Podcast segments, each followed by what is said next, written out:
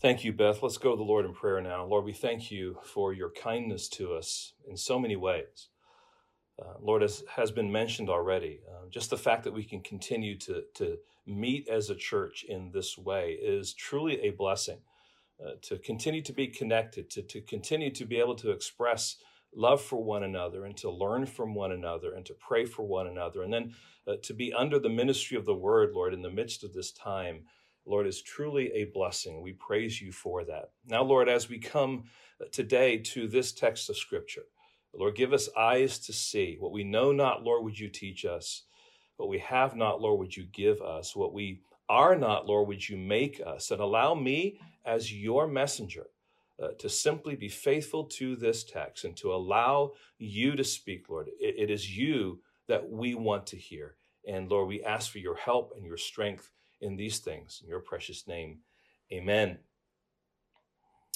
Well, I don't know about you, but when we started the book of Exodus, um, I wasn't exactly anticipating 2020 to be like it has turned out. Um, none of us really did. And when COVID 19 came upon us so quickly, the weekend of, of March uh, 14th, we all knew that we were in for a ride, didn't we? And we kind of endured it and kind of, actually, some of us kind of panicked over those first couple of weeks trying to figure out what it meant to shelter in place. And then, of course, uh, the horrific incident with George Floyd's death uh, took us and captured us and the subsequent racial tension and the peaceful protests and the, the wicked rioting and looting and the abuse from angry mobs, as well as the numerous incidents of police brutality, all of that hit us very hard. And so we were getting hit from kind of two sides. And you probably went through a, a myriad of emotions anger, fear, um, empathy, sadness, anger, compassion, anger, frustration, even cynicism in there. And it, if we're honest, it has not been easy for any of us. In fact, the conversations we've had to have have been both difficult and necessary. And God has sustained us. In fact, I think this has been incredibly good for the church. It's forced us to realize what the essential basics are and what it means to be a church, and maybe reveals something about uh, our, our shallowness and our need to hunger for God and for His truth. So God has sustained us and He's guided us through this extremely important book, this book of Exodus. And so far in this book of Exodus, we've seen a number of things. We've seen the joy of Israel's fruitfulness and prosperity as God's chosen people. That's how it begins from 70 people to this numerous amount of people living in the land of Goshen. And we've also seen the wickedness of oppression that comes from Pharaoh and the Egyptians enslaving the Israelites because they perceived them as a threat, beating them, enslaving them, abusing them. And we hear the cry of anguish from the people of Israel, crying out to God for rescue. We've seen God patiently raise up a leader in Moses a man who struggled, who was fearful himself, and we've seen him grow and develop in his role as God's messenger, as well as the mediator that Israel needed at that point in time. We've seen God's mighty signs and wonders and miracles in the plagues. We've seen God's people gather in homes for a Passover meal, having painted the blood of the lamb on the doorposts, and we've seen God's favor on Israel in providing gold and silver and clothing from the plunder of the Egyptians that was given to them freely by them.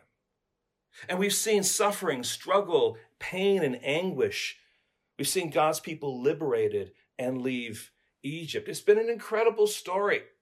And as a result, in going through Exodus, we've encountered some very uncomfortable but necessary issues and concerns. We've had to deal with the injustice of slavery, the pain, the suffering, the sorrow, the abuse, and the despair that it brings.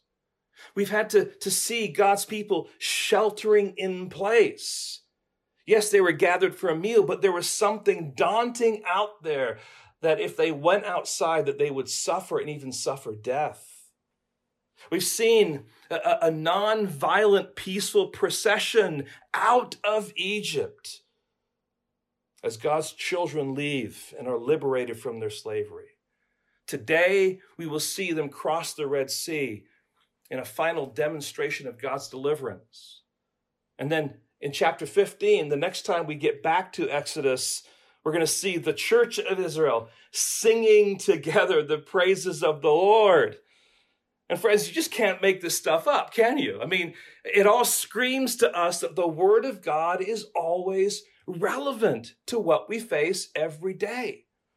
And friends, honestly, if I wanted to come up with a series of sermons that rightly address the issues we're facing today, while at the same time being rooted in the text of God's word, I don't think in my mind that I would have landed in this text. I think I would have been tempted to be a cultural preacher that tends to force a text into the mold of current events. But friends, I am convinced that what God's people need is to hear from God through His Word.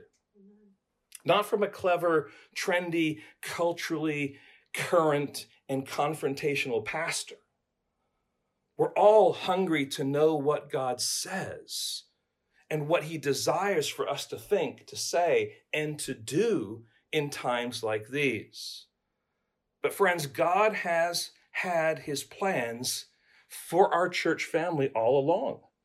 I mean, he has prepared us, hasn't he, as we went through Job to understand what injustice was and what suffering looked like and how to respond to that. And we don't know the whys of it.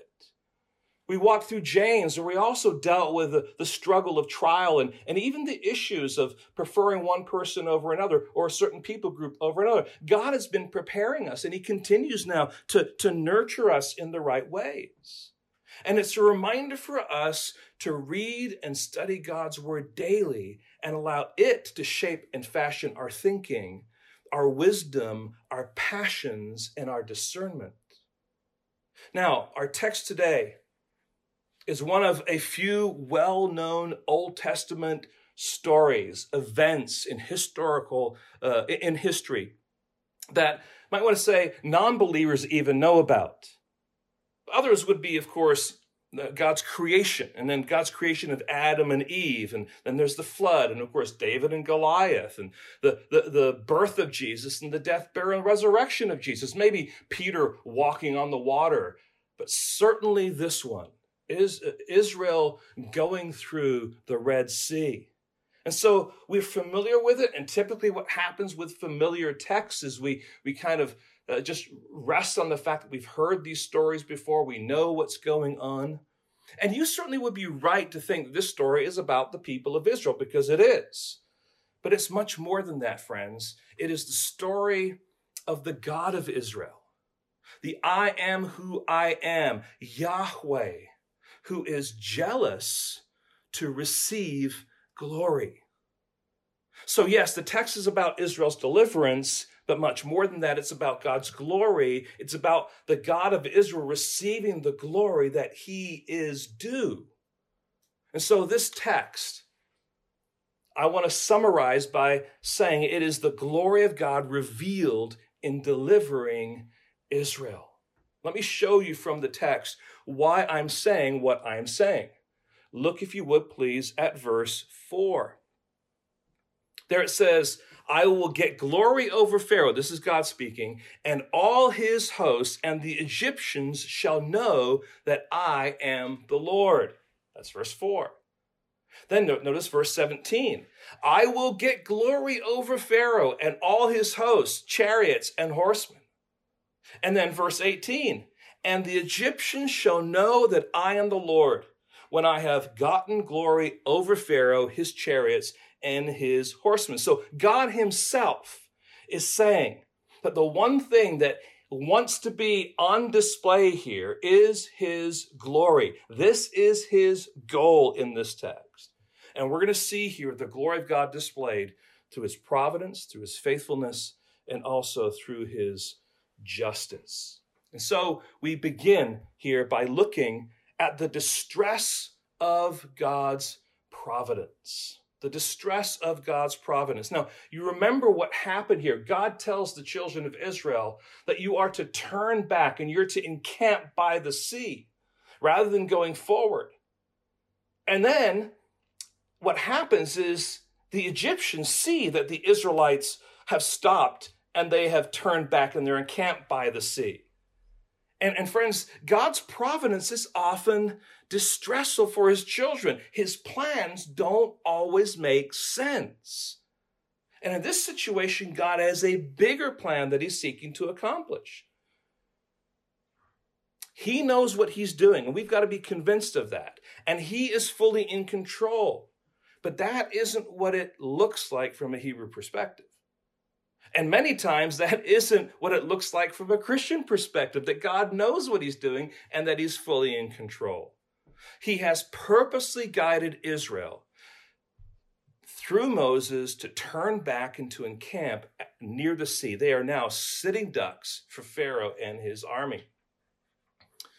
Why? Because God told them to do it. And it is a distressing thing because, on a human level, it doesn't make any sense. But that is often God's providence. We don't always understand what God's doing and why God is doing, and we can be distressed over the fact that He is doing that. So just listen to the response of, of Pharaoh here when he finds out the predicament that the children of Israel in. This is verse 5. When the king of Egypt was told that the people had fled, the mind of Pharaoh and his servants was changed toward the people. And he said, What is this we have done that we have let Israel go from serving us? So he made ready his chariot and took his army with him and took 600 chosen chariots and all the other chariots of Egypt with officers over all of them. And the Lord hardened the heart of Pharaoh, the king of Egypt, and pursued the people of Israel while the people of Israel were going out defiantly. The Egyptians pursued them, all Pharaoh's horses and chariots and horsemen and his army, and overtook them and encamped them by the sea. Now, friends, this is supposed to overwhelm us. We're supposed to feel the full might and power of the Egyptian army. See, they're having second thoughts, aren't they? What are we doing letting our cheap labor go? How stupid can we be? Let's send out our military might and let's correct this mistake and let's bring them back. So they come now with their chariots, their chosen chariots, and all the other chariots horses, chariots, horsemen, army, and they overtake them. Now, from a human sense, from a human perspective, Israel and the mixed multitude with them are toast. They're boxed in, they're vulnerable, they're looking death or fresh bondage in the face. Much like what Ed was talking about there uh, with Abijah and uh, the other armies surrounding him. They're, they're stuck in this place. And, and, and, and death or enslavement is only what waits them. So, what we see here is that Israel is helpless and hopeless. But this is what God had told them to do. There is nothing that they can do except to listen to God and to obey his instructions. And it's from the helplessness and hopelessness of God's chosen people that God's glory now will be seen. You see, in our distress, where the glory of God's providence uh, sorry, it is in our distress where the glory of God's providence is at work. Listen to how Pharaoh speaks of this, or the prophets, I should say, speak of this event. This is Isaiah 43 and verse 16. Thus says the Lord, who makes a way in the sea, a path in the mighty waters.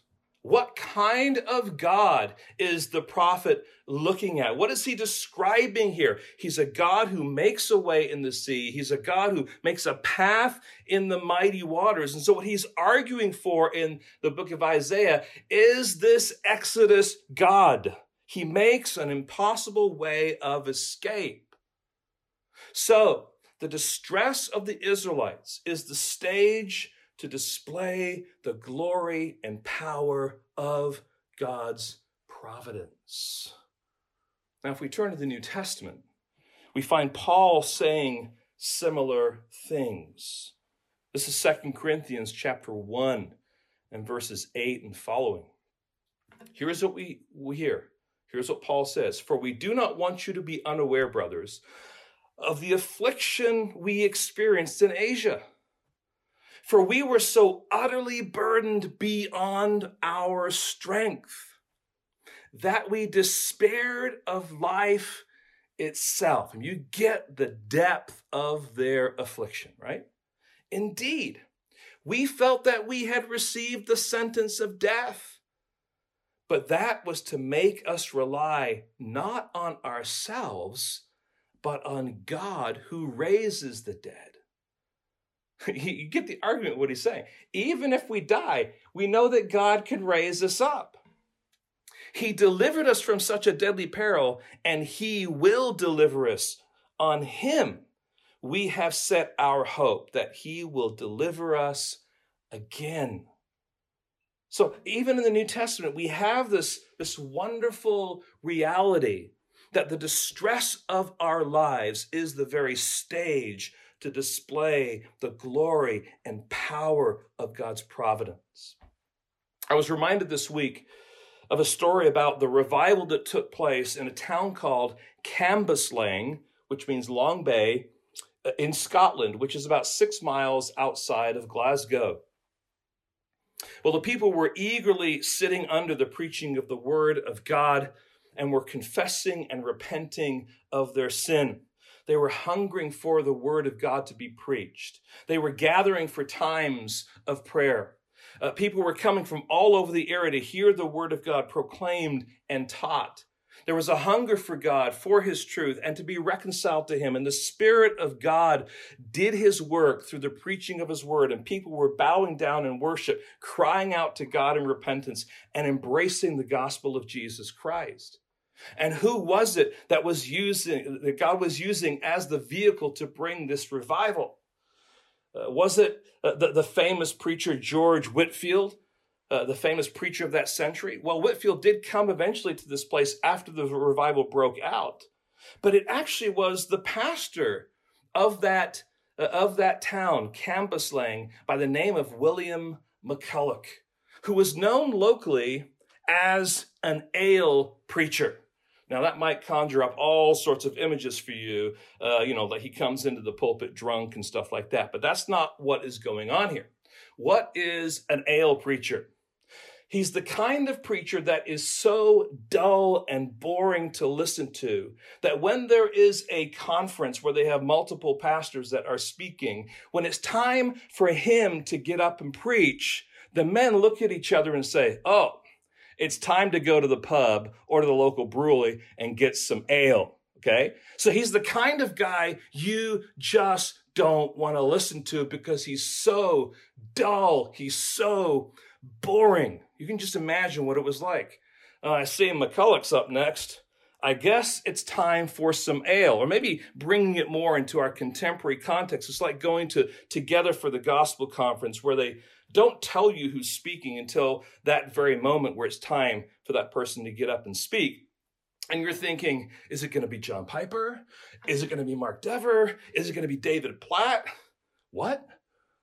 Who's this Rod Phillips guy? I've never heard him before. Okay, guys, let's get out of here. Let's get some lunch. See, the truth was that McCulloch was a seminary professor of theology and languages. And so, by nature of what he did, he was technical, he was detailed, he was careful, uh, he was particular, and his style and his manner and his delivery in the pulpit was rather dry and somewhat dull. Listen to what McCulloch's son said about his father.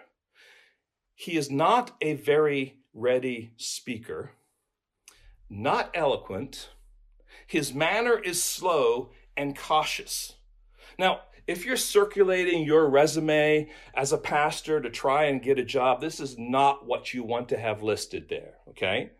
He has little gift for the pulpit, not a ready speaker, not eloquent. He's slow and cautious. But hear this, friends. It was through this dull, cautious unexciting, and dry preacher that God had chosen to work his will.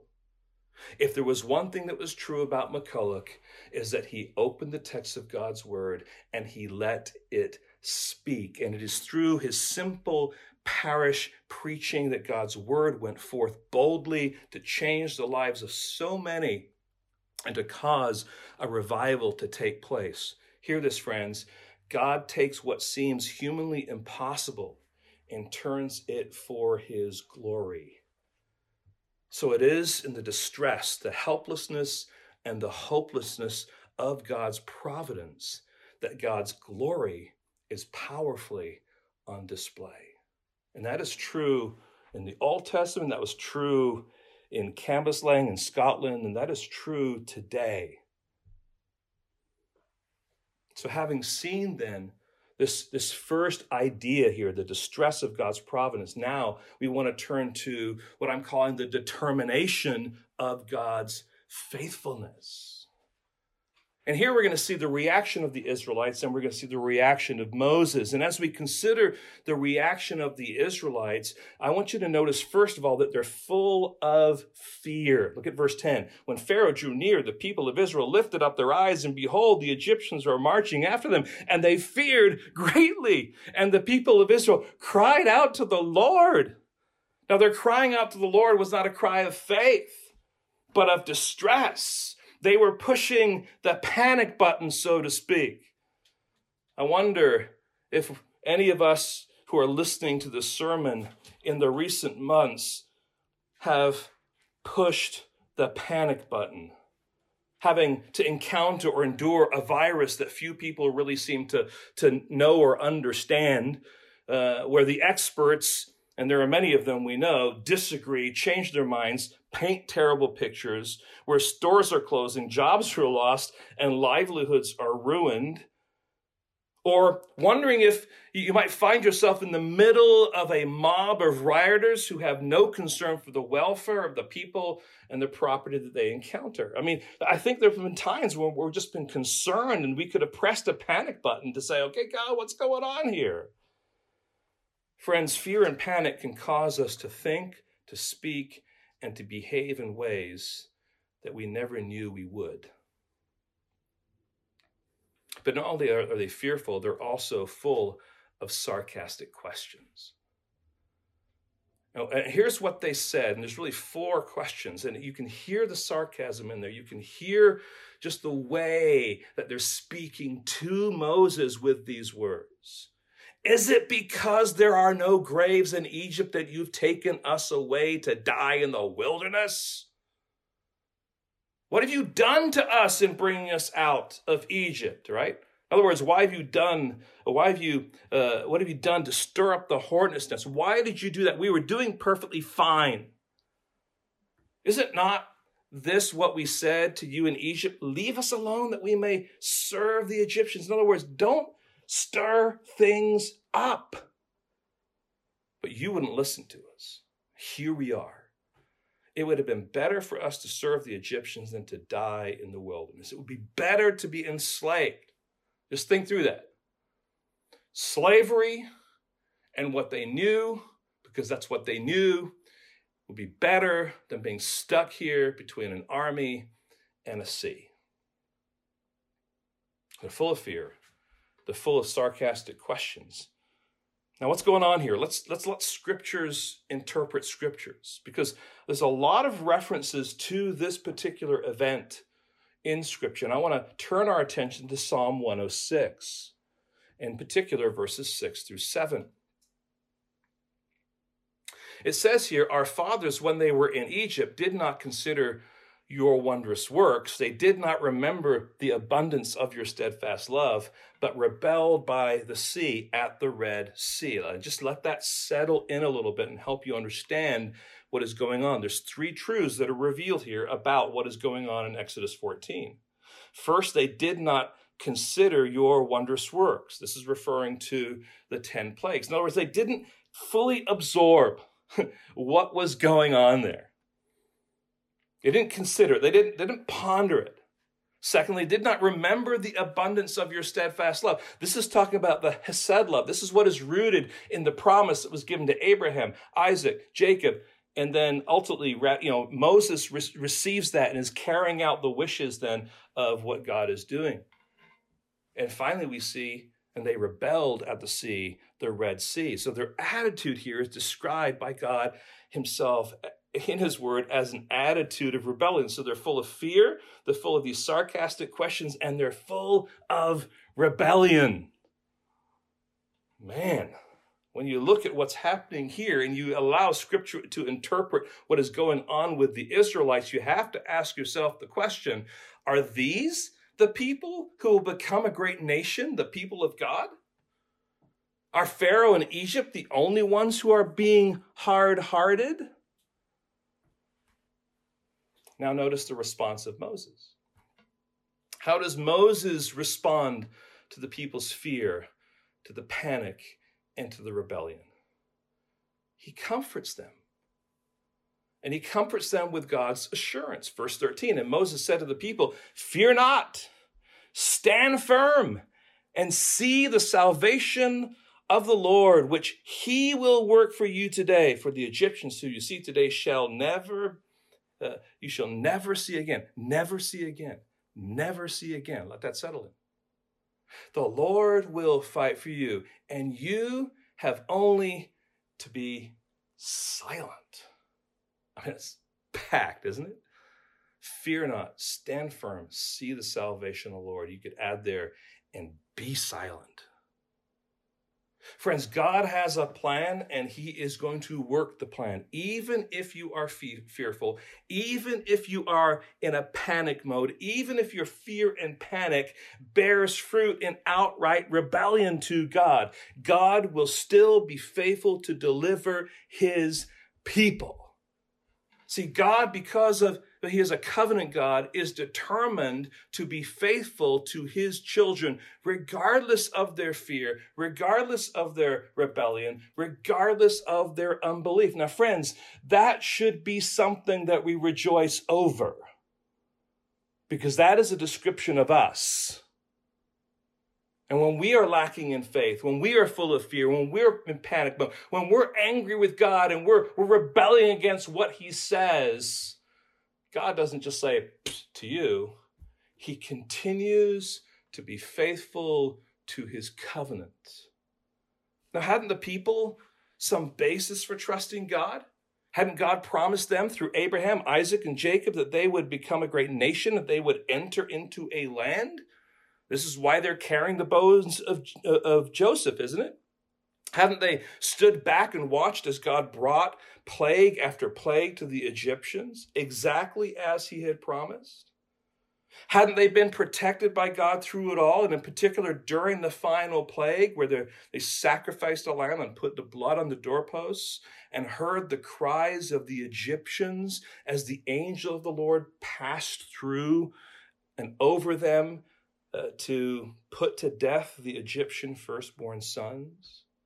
Hadn't God granted them favor to plunder the Egyptians and to leave Egypt as a victorious army? Yes, they had. All of those things are true. And friends, what they should have remembered is that God keeps his promises. What they should have remembered is that God can handle the Egyptians. He's proved it over and over and over again. And that memory should have generated trust to believe that God will do what he sets out to do. So as we look once again at Psalm 106, I want to I want to read Psalm 106 verse 7, but I also want to go into verse 8. It says, "Our fathers when they were in Egypt did not consider your wondrous works." That's not good. And they did not remember the abundance of your steadfast love. That's not good either. But rebelled by the by the sea at the Red Sea, that's not good at all. But notice verse 8. Yet he saved them for his name's sake. You could put in there, for his glory, that he might make known his mighty power. Now, friends, this is what we find not only in the Old Testament, we find this also as we turn our attention to the New Testament. I want to briefly just highlight three scenes from the book of Mark. Mark chapter 4, in particular, verse 38, and around there, Jesus is with his disciples out in the boat on the Sea of Galilee, and a storm blows in, and Jesus is asleep in the boat, and his disciples are pressing the panic button, aren't they? And they wake Jesus up, and what do they say? Teacher, do you not care that we are perishing? So the disciples are demonstrated, demonstrating a panicked and fearful faithlessness. And what does Jesus do and say?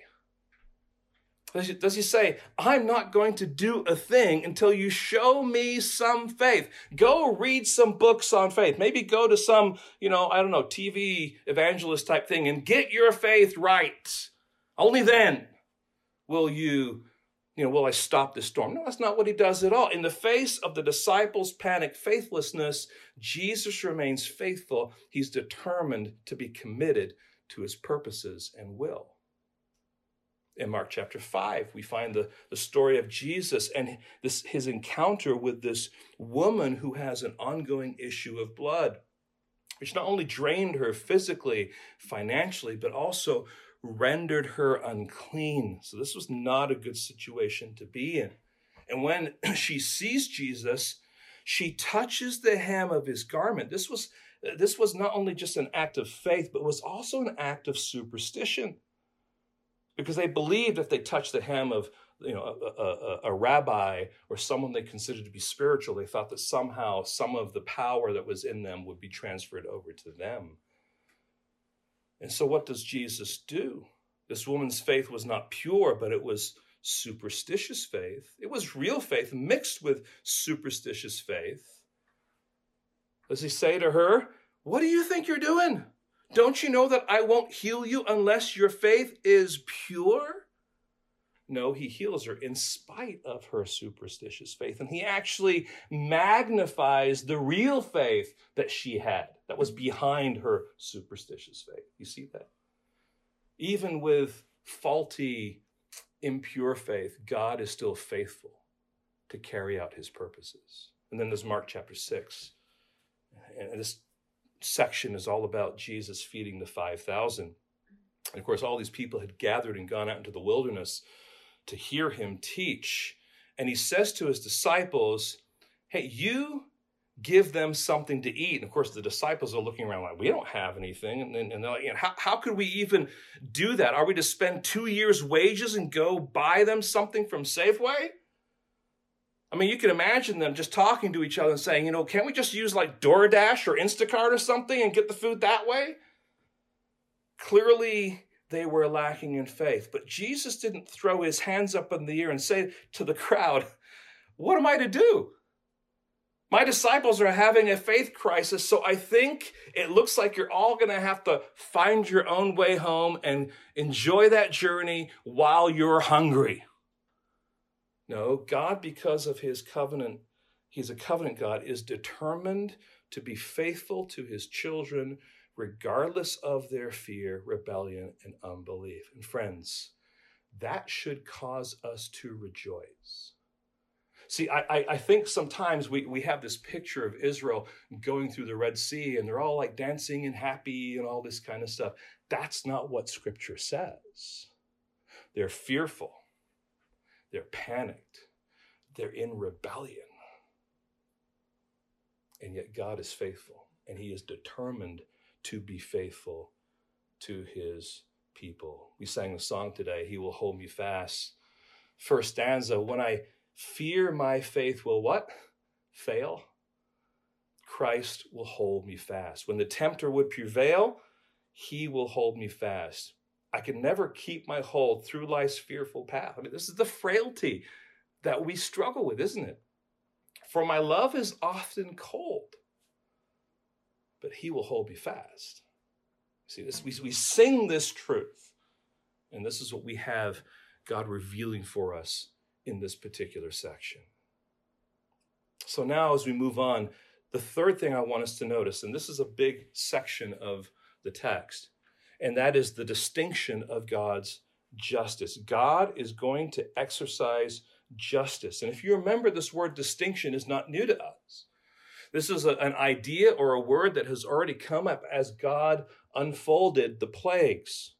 So, for example, when we when we uh, when we get to the fourth plague, a swarm of flies, this is where God says, "I will set apart the land of Goshen where my people dwell, so that no swarm of flies shall be there, that you may know that I am the Lord in the midst of the earth."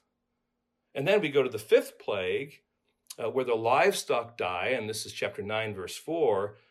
And we find it says there, but the Lord will make a distinction between the livestock of Israel and the livestock of Egypt, so that nothing of all that belongs to the people of Israel shall die. You get the point. God is dealing with Israel one way, He's protecting them, but Egypt is going to be under His full blown judging hand. And then in the final 10th plague, where, where all the firstborn die, chapter 11, verse 7, it says, But not a dog shall growl against any of the people of Israel, either man or beast, that you may know that the Lord makes a distinction between Egypt and Israel. So, in similar fashion, now, God makes a distinction in how he deals with Egypt and Israel. And what's interesting here is you might even actually say that there are 11 plagues. There's 11 forms of judgment here because the pattern is very, very simple or, or similar. You have a, a similar pattern because you're going to find the word. You're going to have ultimately then the disobeying of that word or not listening to that word, you're going to find the judgment. But let's think about now how is this distinction played out? Verses 15 through 18, we call we find a, a distinct word. Verse 15, the Lord said to Moses, Why do you cry to me? Now, one of the things that's interesting there is that Moses is functioning as the mediator between Israel and God, or we should say between God and Israel. And he says to Moses, Why do you cry to me? And what do we find is that Moses wasn't the one who was crying, it was the people who were crying. But because he is their leader, because he is their mediator, God puts that on his shoulders. Isn't it interesting that when Jesus goes to the cross, he reaches up to heaven and he says, What? My God, my God, why have you forsaken me? There's a cry there from another mediator, the mediator that matters in his time of crisis. Now, notice there's a pattern of the Exodus story, isn't there? God steps in to reveal what he's about to do, and he does it with words. He speaks to Moses at the burning bush and tells him what to do and how the various people, the Israelites and the Egyptians, will respond. Moses does it, and what God said would happen takes place. Then God goes to speak to Pharaoh. Sorry, Moses goes to speak to Pharaoh and to say that the Lord God of Israel says, Let my people go. And if you don't listen uh, to the wishes of the God of Israel, you will suffer consequences, in particular in signs and wonders, which he is saying are the plagues. And Pharaoh says, I will not let your people go. So God then comes with the plagues. And if you remember the structure of the plagues, there was three sets of three, and then you have the final one. And the first two of each of those sets, Moses goes and says, let, God says, let my people go. And if you don't, this is what's going to happen.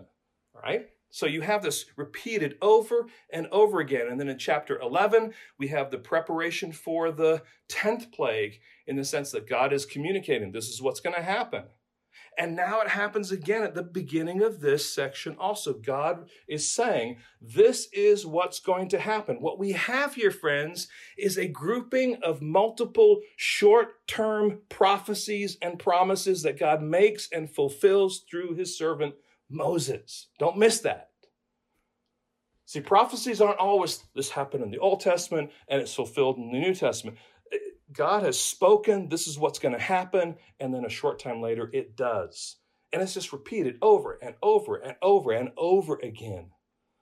God is continuing to make a distinction through his spoken words. And, and friends, God is still in the business of making distinctions.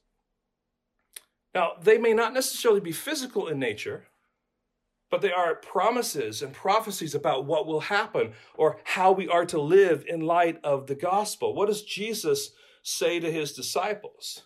In this world, you will have tribulation, but take heart, I have overcome the world.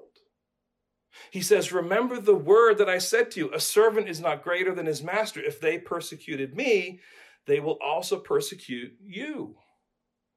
And then the Apostle Paul would say, For there is no distinction between Jew and Greek, for the same Lord is Lord of all, bestowing his riches on all who call on him. So the distinction God is making is not ethnic distinction, but believer unbeliever distinction. In the church, ethnic distinctions are removed and God is Lord over all. There's no longer Jew or Greek, slave or free, male or female, rich or poor. We're all brought together as one because we are all in Christ and are the body and the bride of Christ, his church. My friends, that is, that is a message we need to hear. The church is the answer to what people are struggling with around the world. So here God is saying, I am making a distinction between the sinful and wicked oppressors and my chosen people. Here's what's going to happen to Egypt, and here's what's going to happen to Israel. So we have a, a distinct word, but we also then have a distinct presence. And the angel of the Lord who was going before the host of Israel moved and went behind them, and the pillar of the cloud moved from before them and stood behind them, coming between the hosts of Egypt and the host of Israel. So even the angel of the Lord and the pillar of the cloud were, were being used now to give a visible presence, but also to make a distinction between here is Egypt in behind, I'm protecting Israel who is in front. So the Israelites could clearly see God's presence moving on their behalf and protecting them. And as we see, they will be protected by the walls of water as well as, the, uh, as from the Egyptians. But the Egyptians will not be protected.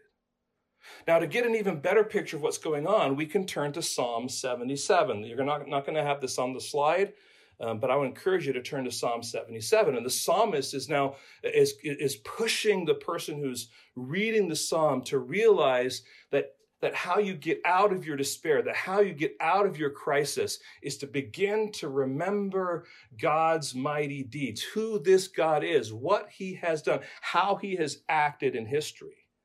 So, Psalm 77, beginning at verse 16. And here we have just a colorful picture of what happened as Israel goes through the waters. When the waters saw you, O God, when the waters saw you, they were afraid. Indeed, the deep trembled. The clouds poured out water. The skies gave forth thunder. Your arrows flashed on every side. The crash of your thunder was in the whirlwind. Your lightnings lighted up the world. The earth trembled and shook. Your way was through the sea, your path through the great waters, yet your footprints were unseen. You led your people like a flock by the hand of Moses and Aaron just incredible picture of, of what God is doing in, in, in causing the waters to be held at bay, but also promising his presence. And the psalmist there uses that wonderful expression, right? God's footprints were unseen.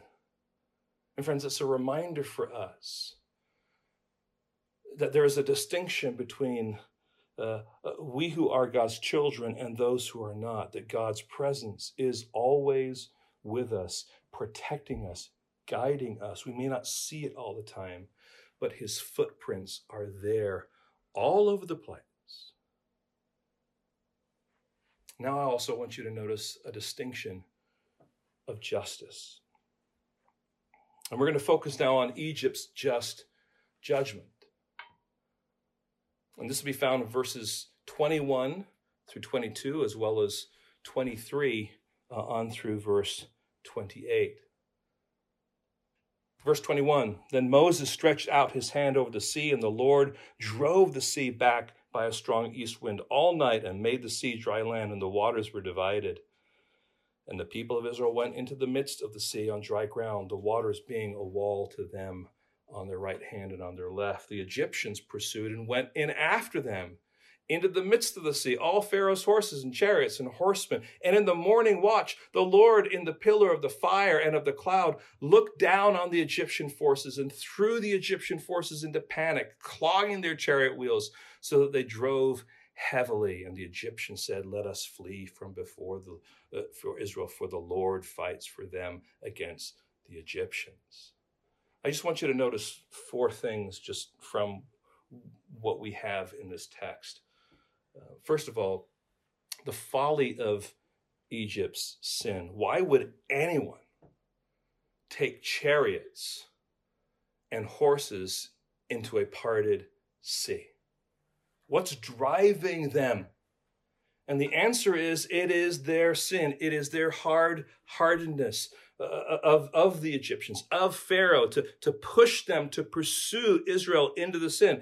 See, friends, sin doesn't make us smart, sin makes us insane. It removes all the sensibility from our hearts and drives us to imagine and act in ways that are illogical and are headed for destruction. This happens to people, doesn't it? This happens to people that we know. This happens to us.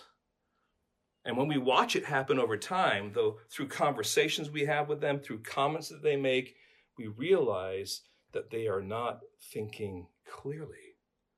Their thoughts and actions are irrational. The road they are traveling on, we can see, is leading to destruction and sorrow and suffering for them as well as for others that they love. And we ask ourselves, why would someone do such a crazy thing and throw away so much for just a few minutes of sinful pleasure? It's because sin doesn't make us smart, it makes us insane. And friends, we need to see the weight of that. Egypt just goes barreling ahead. They're not even thinking about what they're doing because they're so intent on capturing the Israelites. Secondly, the impotence of Egypt's might. In other words, there's a powerlessness about their, about their perceived strength. What this text is screaming at us is that Egypt and her armies were the mightiest of nations with the latest and greatest military technology and fighting equipment. Look back at verse 6. So he made ready his chariot and took his army with him and took 600 chosen chariots and all the other chariots of Egypt with officers over all of them. I mean, you get all right, so there's some distinction between the kinds of chariots. There's Pharaoh's chariot, there's the chosen chariots, and then there's all these other different kinds of chariots. All right, so you have this this this idea of chariots and horsemen, and and the chariots were like the tanks of that day. Okay. This was a superior, if not the superior national force at that time. But, friends, they are no match for God. And we see that when the Egyptians say, Let us flee from before Israel, for the Lord fights for them against the Egyptians. Their powerful machines with their strong wheels are like twigs and leaves to be swallowed up by creation under the wrathful hand of God. And it's a reminder of that famous verse, isn't it? Psalm 20, verse 7 Some trust in chariots and some in horses but we trust in the name of the Lord our God. Next, notice the completeness of Egypt's judgment. And friends, this is this is the heart of the matter. This is so important that we need to see it. If Israel is to be rescued, Egypt must be decimated. If there's going to be deliverance for Israel, there must be a destruction of Egypt. If victory is going to be complete, the enemy must be destroyed. If there is going to be salvation, there must be judgment and destruction. There is no peace, there's no security unless God's judgment is thorough and complete. When my wife and I were first married, we were living in a parsonage in West Seneca, New York, which is just outside of Buffalo. And we um, had just been married, and we woke up one morning and went downstairs to the kitchen, and our kitchen was full of ants. I mean, they were everywhere. And, and these were not the small kind of ants that we get in our house today every once in a while, these little guys and stuff. No, these were carpenter ants. And you know, these are over half an inch thick and they're they're they're dark and they're they're all over the place. I mean, you know, you can pop and squeeze them. They're that kind of a thing, right? I mean, but they were everywhere. They were in the sink, they were in the cupboards, they were um, in, in the cabinets, they were on the floor. They were just everywhere. And we had to pull everything out of the, the cupboards and the pantry, all the plates and all the mugs and all the cooking utensils and containers. All that stuff had to be pulled out of the cabinet. Now, it wouldn't have done if I went to my wife and said, you know what? It's all taken care of.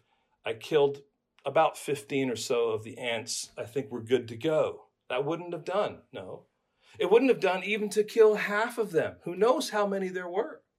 But in order for us to have peace in the kitchen and in the house, and for me to have peace in my marriage, we had to find all of them and, and root them out and kill them, clean up the mess. And only then could we put the stuff back in the kitchen, back in the pantry, and be confident that everything was going to be okay. You, friends, you can't pretend that the ants are not there. Now, see, there's no peace until the ants are rooted out and killed. And for Israel, God would bring utter destruction, utter judgment on Egypt, so that there could be peace for Israel. Friends, that's what God is doing here with the Egyptians. He's pouring out his judgment on Pharaoh and his armies, he's utterly destroying them Verse 28 says, God followed them into the sea, and none of them remained. Remember earlier on? You will not see them again. Unless God destroys the Egyptians, Israel will not have salvation or deliverance. That's why thinking about God's judgment, although it is a daunting thing, is actually good news. Psalm 96 and verses 11 and following says this Let the heavens be glad, and let the earth rejoice. Let the sea roar and all it fills and all it fills it. Let the field exult and everything in it. Then shall all the trees of the forest sing for joy before the Lord. Why? For he comes, for he comes to judge the earth. He will judge the world in righteousness and the peoples in his faithfulness. Friends, this is what we have to look forward to the judgment of God when Jesus sits on his throne, and every person who's ever lived will bow the knee before him and worship him, and then he will judge their unbelief. And friends, that is good news. Because without justice, there is no good news. Without justice, there is only injustice, and that is not good news.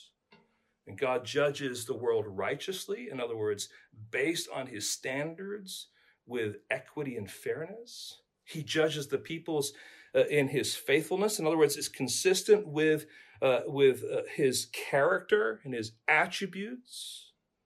This is how God judges. So God exercises his judgment against Israel. But then we notice, secondly, Israel's merciful deliverance. Notice verse 21.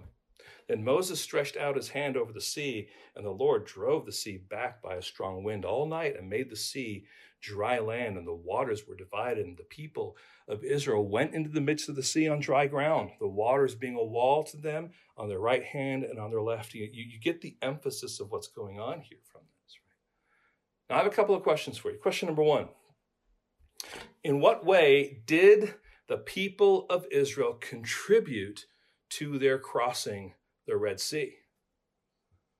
And the answer is they contributed nothing. They didn't chart the course. They didn't hold the waters back. They didn't cause the ground to be dry. They didn't keep the Egyptians at bay. They didn't destroy the Egyptians once they had gone through safely. No, they were passive participants. It was God who was orchestrating the events. His footprints are everywhere. So they didn't contribute at all. But the next question is this What did the people of Israel need to do in order to cross the Red Sea? This is a different question. And I've come up with a number of words that describe that. They needed, first of all, to listen. In other words, when God said, turn back and encamp by the sea, when Moses says, fear not, they needed to listen to what was being said. Secondly, they, had, they were able to watch. That's one of the things they were told to do stand still and see the salvation of the Lord. And then at the end, they saw what God had done. Third, they followed. They were being led by the Lord and Moses, and that implies then that they needed to follow. They're, they were journeying through the sea. Fourth, they trusted. I mean, the, the walls of water are on both sides. Egypt, with their chariots and horses, are behind them. The Lord is protecting, and they had to trust that what God was doing was going to actually provide deliverance for them. And the final word is, is, is, they went. The people of Israel walked on dry ground through the sea. The waters being a wall to them on the right hand and on the left. So they were both passive and active participants. They contributed nothing to their deliverance, but their deliverance required that they do something. Friends, that's important. That's an important distinction to make here. In the same way, we contribute nothing to our salvation, to our deliverance. It's all God's doing through his mediator, Jesus Christ. But we must respond by faith and with true repentance as we believe the gospel of Jesus Christ. So to say that salvation is all of God does not mean that we just we don't do anything at all. It means that we contribute nothing to our salvation. But we must respond, and we must respond by faith in believing in the gospel and what Jesus Christ has accomplished on our behalf. Now, let's draw our attention to this final summary statement that brings to light then the, the mercy and the deliverance of Israel. Verse 30 Thus the Lord saved Israel that day from the hand of the Egyptians. And Israel saw the Egyptians dead on the seashore. I mean, that's, that's finality, isn't it? Here we are, safe. Here is Egypt, dead. Talking about the armies here. We're not talking about all the people in Egypt. We're talking about the, the armies that came through. Verse 31 Israel saw the great power that the Lord used against the Egyptians.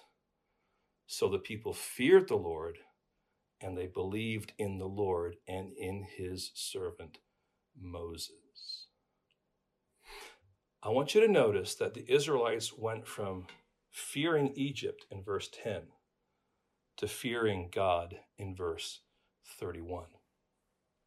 And that came as a result of this trial of journey, this struggle of God's providence, where God was determined to be faithful to his people in spite of their fear, in spite of their panic, in spite of their rebellion, to bring them to a place where they would see him afresh as their God and fear him.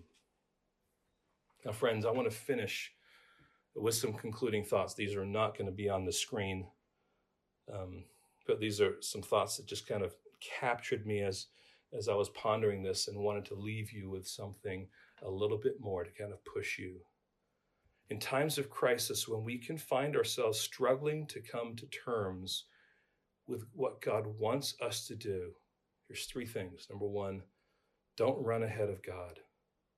Don't run ahead of God. Don't be this person who's so overconfident in the, the, the, circumstance that you're in that you, you think you know what is right. You think you have all the answers. You think you figured it out. You're believing the first things that you hear. Hold on. Don't run ahead. Don't get ahead of God. Don't think that you are like Him. Let Him simmer in your heart and your mind for a bit. Secondly, don't lag behind God not taking the circumstances seriously, not taking the trial seriously, not alarmed with a crisis, just somewhat apathetic and carefree, seeking your self preservation more than anything else, maybe experiencing fear, maybe experiencing panic. Don't lag behind. But the third thing is what we should be doing. Don't run ahead, don't lag behind, but do seek to walk with God. Now, friends, that's going to require some faith on your part.